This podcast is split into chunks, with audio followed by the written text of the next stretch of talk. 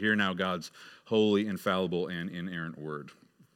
There was a certain man of Ramathaim Zophim in the hill country of Ephraim, whose name was Elkanah, the son of Jeroham, son of Elihu, son of Tohu, son of Zuph, and Ephrathite.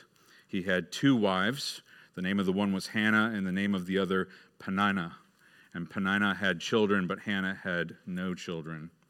Now, this man used to go up year by year from his city to worship and to sacrifice to the Lord of hosts at Shiloh, where the two sons of Eli, Hophni and Phinehas, were priests of the Lord. On the day when Elkanah sacrificed, he would give portions to Peninnah, his wife, and to all her sons and daughters. But to Hannah, he gave a double portion because he loved her, though the Lord had closed her womb.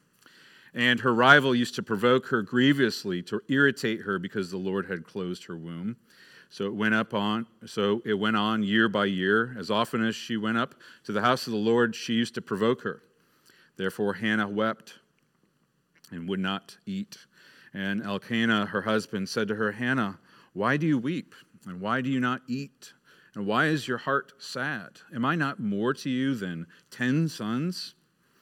After they had eaten and drunk in Shiloh, Hannah rose. Now Eli the priest was sitting on the seat beside the doorpost of the temple of the Lord. She was deeply distressed and prayed to the Lord and wept bitterly. And she vowed a vow and said, O Lord of hosts, if you will indeed look on the affliction of your servant and remember me and not forget your servant, but will give to your servant a son, then I will give him to the Lord all the days of his life, and no razor shall touch his head. As she continued praying before the Lord, Eli observed her mouth Hannah was speaking in her heart. Only her lips moved, and her voice was not heard. Therefore, Eli took her to be a drunken woman. And Eli said to her, How long will you go on being drunk? Put your wine away from you. But Hannah answered, No, my Lord, I am a woman troubled in spirit. I have drunk neither wine nor strong drink, but I have been pouring out my soul before the Lord. Do not regard your servant as a worthless woman, for all along I have been speaking out of my great anxiety and vexation. Then Eli answered, Go in peace, and the God of Israel grant your petition that you have made to him. And she said, Let your servant find favor in your eyes. Then the woman went on her way and ate, and her face was no longer sad. They rose early the next in the morning and worshiped before the Lord. Then they went back to their house at Ramah.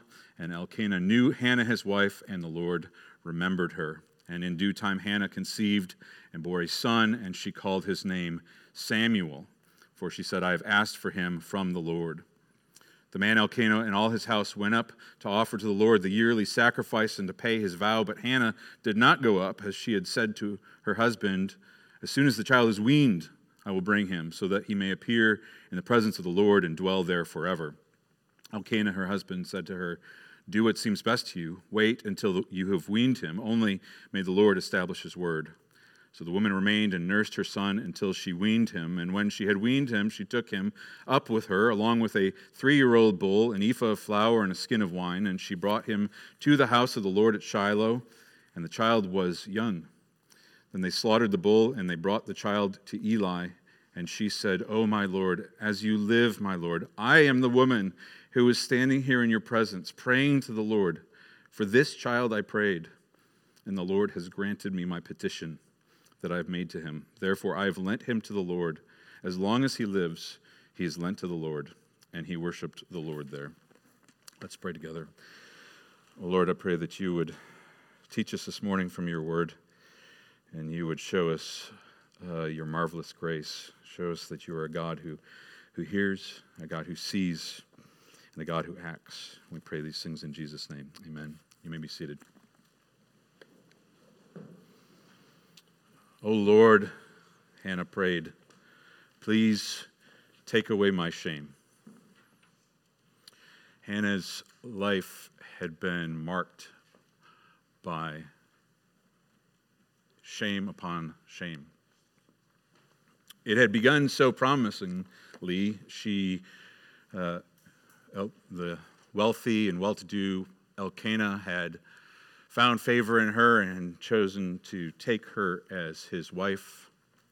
And she desired to be the one who would provide him with children. She looked forward to the hope of being able to hold in her arms the fruit of her own womb. And yet, month after month, she saw the telltale sign that this was not the month. Month after month, she looked up to her husband with sad eyes and shook her head slowly as if to say, No, not again, not this, not this month either. She realized that the Lord had closed her womb, and yet she did not know why. And then, after some time, she showed up. Elkanah, unable to have children with his first wife, Hannah, took Peninnah, this second woman, as to be his wife, one who could perhaps bear children for him. And as if the uh, shame of having another woman in her house, embracing her husband, was, if that wasn't enough, the look, the gleam in Peninnah's eyes, the, the gleam of joy was like a dagger in Hannah's heart the first day that Peninnah said to Elkanah, I'm pregnant. I'm pregnant. And they celebrated the first child. And no doubt Hannah celebrated begrudgingly, and yet her heart ached, and her heart was broken. And it would break again and again and again, for Peninnah had child after child, sons and daughters. And so this shame that she had experienced once a month now became a daily source of shame, this living and breathing picture of shame. And it didn't stop in the home. Even worship was a place of shame. They lived in Ramah and they would go up to Shiloh, where the tabernacle was at this time. Tabernacle did not make it to Jerusalem until much later. Jerusalem wasn't even a city. They went up to Ramah to worship, and they would offer their sacrifices. And after they sacrificed, they would feast. And Elkanah, the head of his home, would hand out portions of food to all of his family, each member, to Peninnah and all of her sons and all of her daughters, and to Hannah. And even in that moment, which should have been celebrating the goodness of our God, Peninnah used the opportunity to twist the knife in Hannah's heart. She provoked her to irritate her, provoked her grievously. Commentator and uh, pastor Dale Ralph Davis gives a fictional but convincing uh, conversation that perhaps happened as they were intending to celebrate. Peninnah said, Now, do, do all you children have your food? Dear me, there are so many of you. It's hard to keep track of them all. But, Mommy, Miss, Miss Hannah doesn't have any children. Oh, I'm sorry, what did you say, my dear? I said, Miss Hannah doesn't have any children. Miss Hannah? Oh, oh, yes, that's right. She doesn't have any children. Well, doesn't she want children, Mommy? Oh, yes, she wants children very, very much. Would you say so, Hannah? Don't you wish you had children too? Well, doesn't Daddy want Miss Hannah to have kids? Oh, certainly, Daddy does. But Miss Hannah keeps disappointing him. She just can't have kids. Well, why not? Why? Because God won't let her. Does God not like Miss Hannah? Well, I don't, I don't know. What, what do you think? Oh, by the way, Hannah, did I tell you that I'm pregnant again? You think you'll ever be pregnant, Hannah?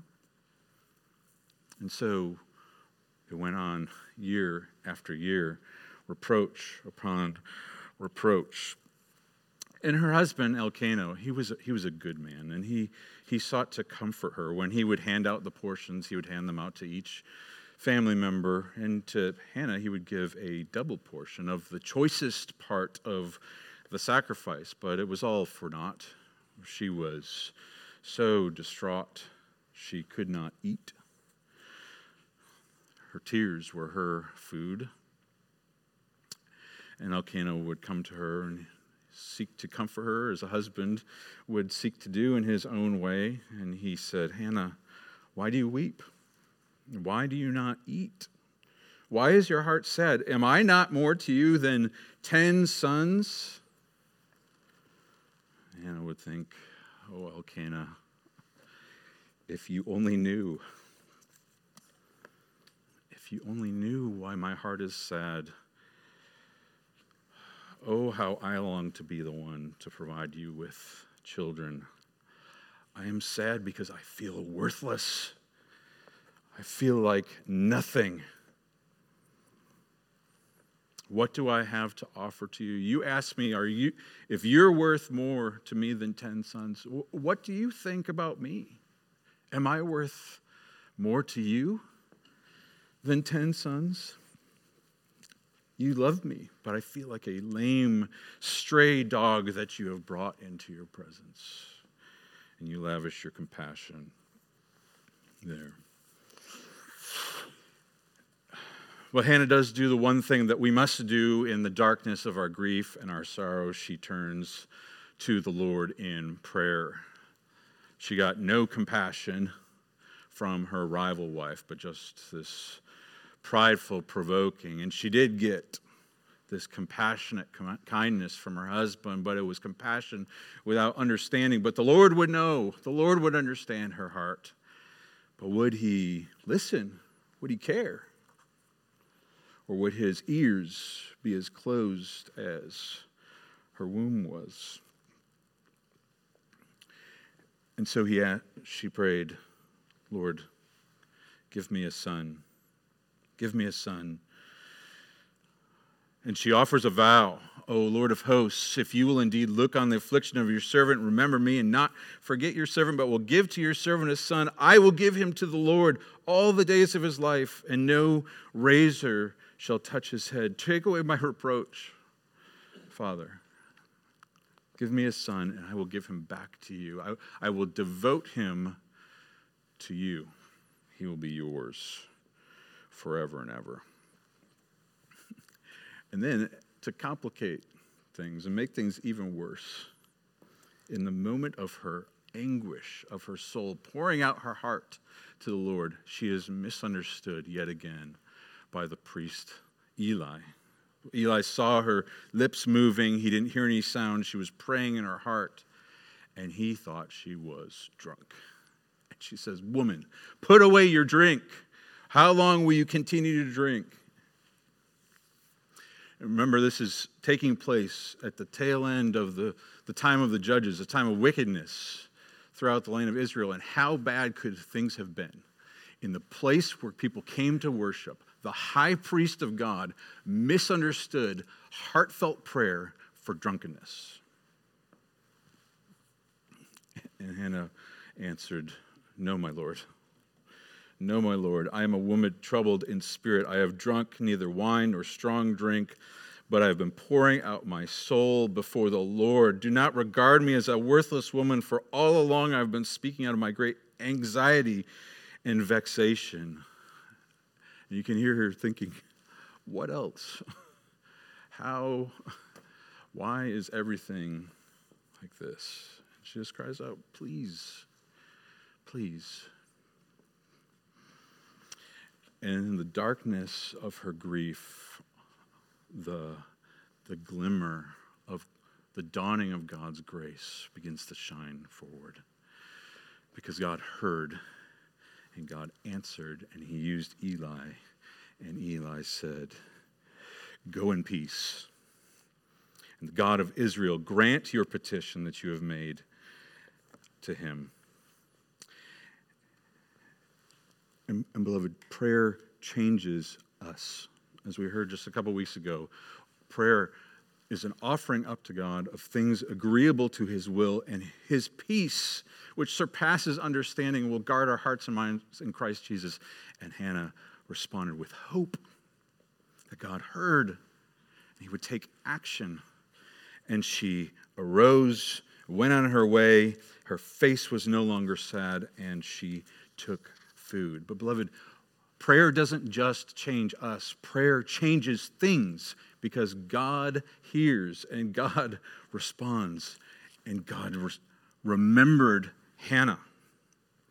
They left Shiloh, they went home. Elkanah knew his wife, and in due time, Hannah conceived and bore a son, and she called his name Samuel, for she said, I have asked for him from the Lord. Beloved ladies, God hears your prayers. Make no mistake about it. Do not doubt. God hears your prayers. He sees your tears. He hears your cries. And He's ready to respond. He has compassion for you and He loves you. But now, now came the moment of truth because she had asked for this child and she had vowed a vow that if you give me this child, I will give him back to you. And beloved, oh, how quickly we, are to, we make promises to our God when we are in anguish. Uh, what big promises we make, what bold promises is an attempt to bargain with the Lord. And how hard it is to actually fulfill those promises when the Lord upholds his end of the bargain. She had promised to give this child back. Well, now she held this child in her arms. And the question is would she be faithful? So the time came where they could, it was time to go back to Shiloh to worship, and so Hannah had a, a chance to make good on her promise. And yet she deferred. She told her husband, As soon as the child is weaned, I will bring him, so that he may appear in the presence of the Lord and dwell there forever. Now, it was not uncommon in those days for women to nurse their children to the age of three or four years old. And so she was essentially telling her husband, I will keep him for three years and nurse him and raise him, and then I will bring him to worship. And, and this was also a, a crisis of faith for Elkanah because the law of Moses said that when a woman made a vow, that it was her husband's right and responsibility to validate the vow. A woman could take a vow, but if the husband disagreed with the vow, he could annul that vow. But if he remained silent or if he approved of it, then the woman was bound by that vow. And so here was an opportunity for Elkanah to say, you know what, that, that vow you made, uh, let's keep this son. Yeah, that's, that, was, that was a hasty vow, Hannah. But in faith, Elkanah supports it. He says, Do what seems best to you. Wait until you've weaned him. Only may the Lord establish his word. And so she kept him and she nursed him for three years.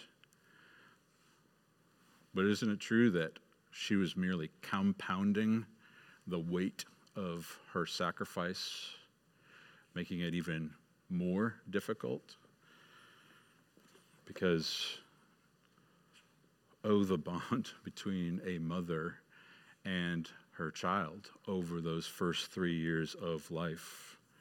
Day after day nursing him at her breast seeing his trusting eyes look up at her loving eyes seeing him swaddled in his bed watching as he struggles to roll over on his own or sit up on his own, joyfully but fearfully, child protecting the tent as he gets a bit more mobile, hearing him coo and vocalize and start to say his first words, seeing his first smile in recognition of her face, seeing his uh, childlike amazement as he took his first wobbly steps to the point where he then became more mobile and was running around with the other toddlers, teaching him his ABCDs or his Aleph, Bet, Gimel, Dalets, as it were. And soaking in each and every moment, knowing that each day was another day closer to which she would take him and leave him in Shiloh. Was she being selfish in keeping him around? Or was this a mother's sacrifice, knowing that she was preparing him for the Lord's service, preparing to give him away? And beloved, I think in Hannah we see a proper godly view of parenting. Because, beloved, every child is a gift from the Lord. Every child is from Him and for Him. And our job as parents is to serve as stewards of the Lord's children. We, we shepherd these children to prepare them for holy work. We, we prepare them not to keep for ourselves or to satisfy our own desires, but to prepare them to serve the Lord with gladness all of their days as covenant children. This, this ought to be the aim of our parenting labors and the focus of our parenting prayers is that our children would be fit for service as long as they live. And so the day came, the day of reckoning, and they headed up to Shiloh. And with them, she brought a great sacrifice. Our English translations say that uh, she brought with her a three year old bull. It's probably more likely that she brought three bulls. You may have a footnote in your Bible that says something along those lines.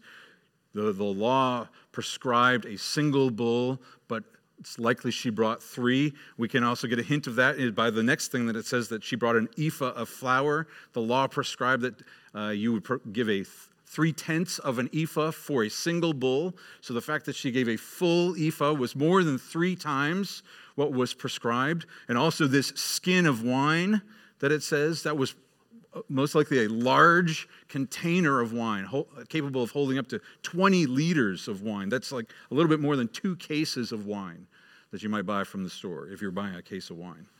Um, she's, the point being, she's bringing a her family is capable of a generous sacrifice, and she's generously sacrificing to the Lord out of the gratitude in her heart. But of course, the greatest sacrifice that she was offering was her beloved son, her one and only son. And you can see her proudly and yet sadly, coming before Eli and saying, Eli, I'm the woman that, you remember that woman that was praying? I am the woman that prayed for the son, and here he is. and I am giving him now to the Lord. He says, I asked for this child. For this child I prayed, and the Lord granted me the petition, and so I am lending him back. The Lord lent him to me, and now I am lending him to the Lord. He is lent as long as he lives. He gave, she gave back to the Lord what he had give, graciously given to her. And there's a little bit of foreshadowing to what's coming in the story here that's lost on us as English speakers, but would not have been lost on these original hearers because uh, the, the, the same Hebrew word is used for her, when she says, I asked, and then she talks about lent. It's the same Hebrew word with different senses, and that Hebrew verb is Saul. She says, I sold for this child, and the Lord sold him to me, and so I sold him back to the Lord all the days of his life. And in just a few short years, Israel will ask for a king, and the Lord will provide them a man named Saul. And what Israel failed to realize is that the Lord had already provided them with a Saul, a man who was a Saul after God's own heart, and his name was Samuel.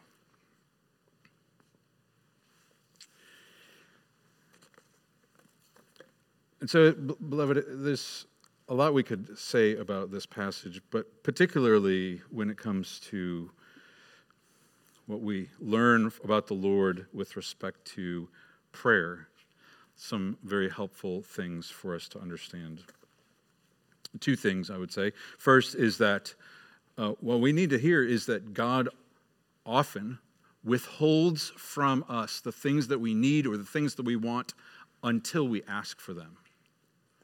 Hannah, her womb had been closed, but she asked from the Lord, and the Lord provided a child.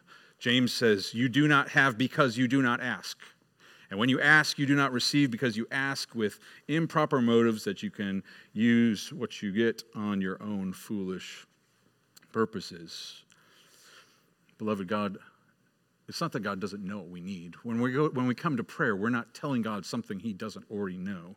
Jesus told us that. He said, Your Father knows what you need, and yet he calls us to ask for it.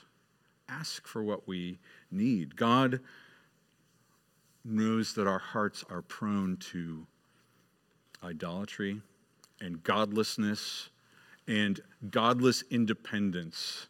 But God, we are dependent on everything that we need from the Father of lights, who, from whom every good and perfect gift comes. And so God often withholds what we want until we draw near to Him and we ask Him, sometimes in anguish of soul, sometimes with earnestness of of heart, sometimes in anger or frustration or bitterness, but coming to the Lord and asking Him to take action. Sometimes He waits. And, and in do, so doing, He draws us close, but also He gives Himself the glory. We, it dispels our godless myths that things just so happen. Science can tell us what happened, but it can't tell us why it happened. Hannah's womb was closed. Fact. Why? Because the Lord closed it. Hannah conceived. Fact. Why? Because the Lord remembered her and gave her a, a child.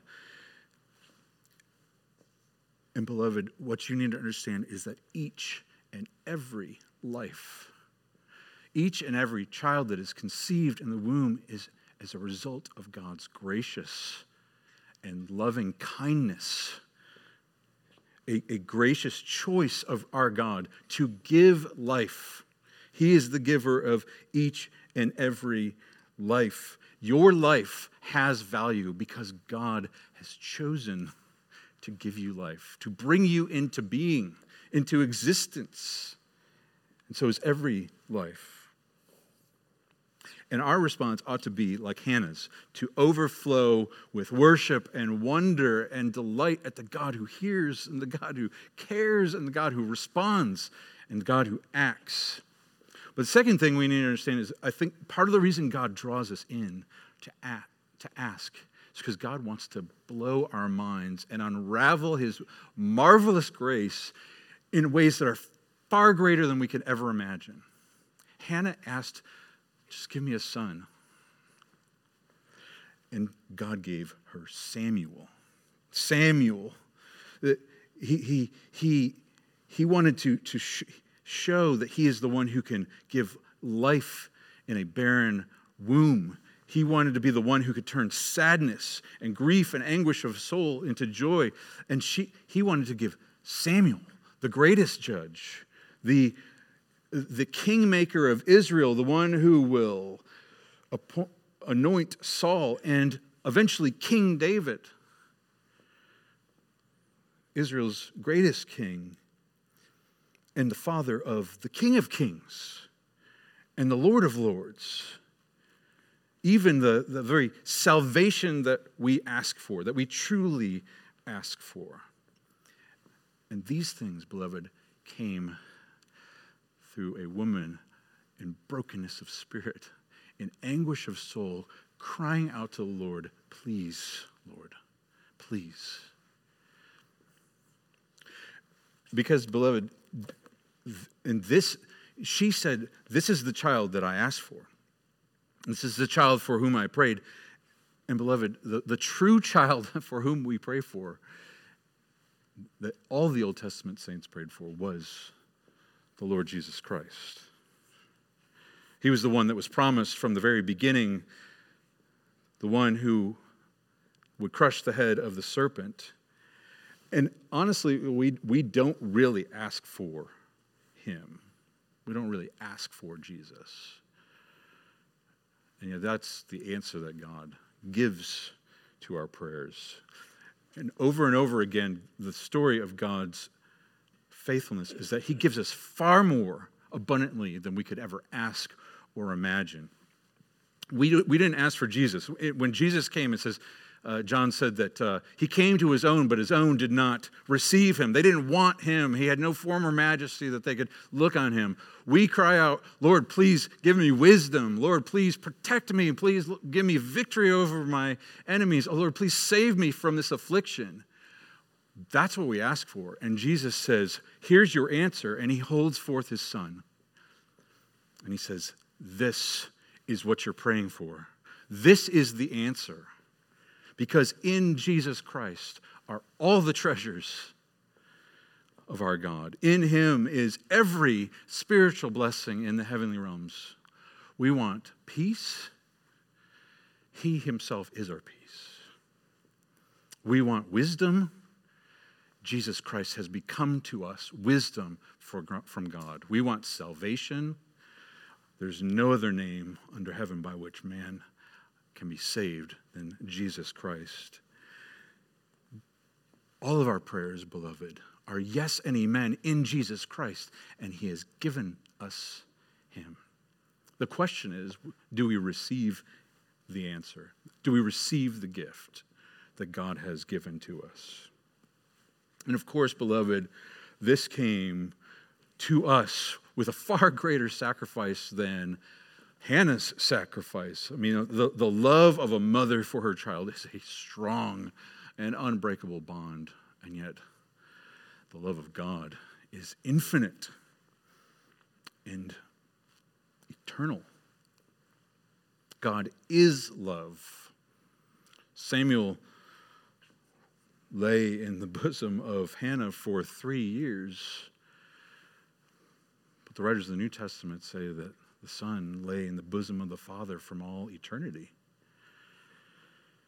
And yet, out of God's sheer love for us, He gave Himself for us. Hannah gave her son out of obedience to her and faithfulness to her vow in response to what God has given her, she gave her one and only son back to him in worship. And yet, out of love for us, God so loved the world that he gave his one and only son to us.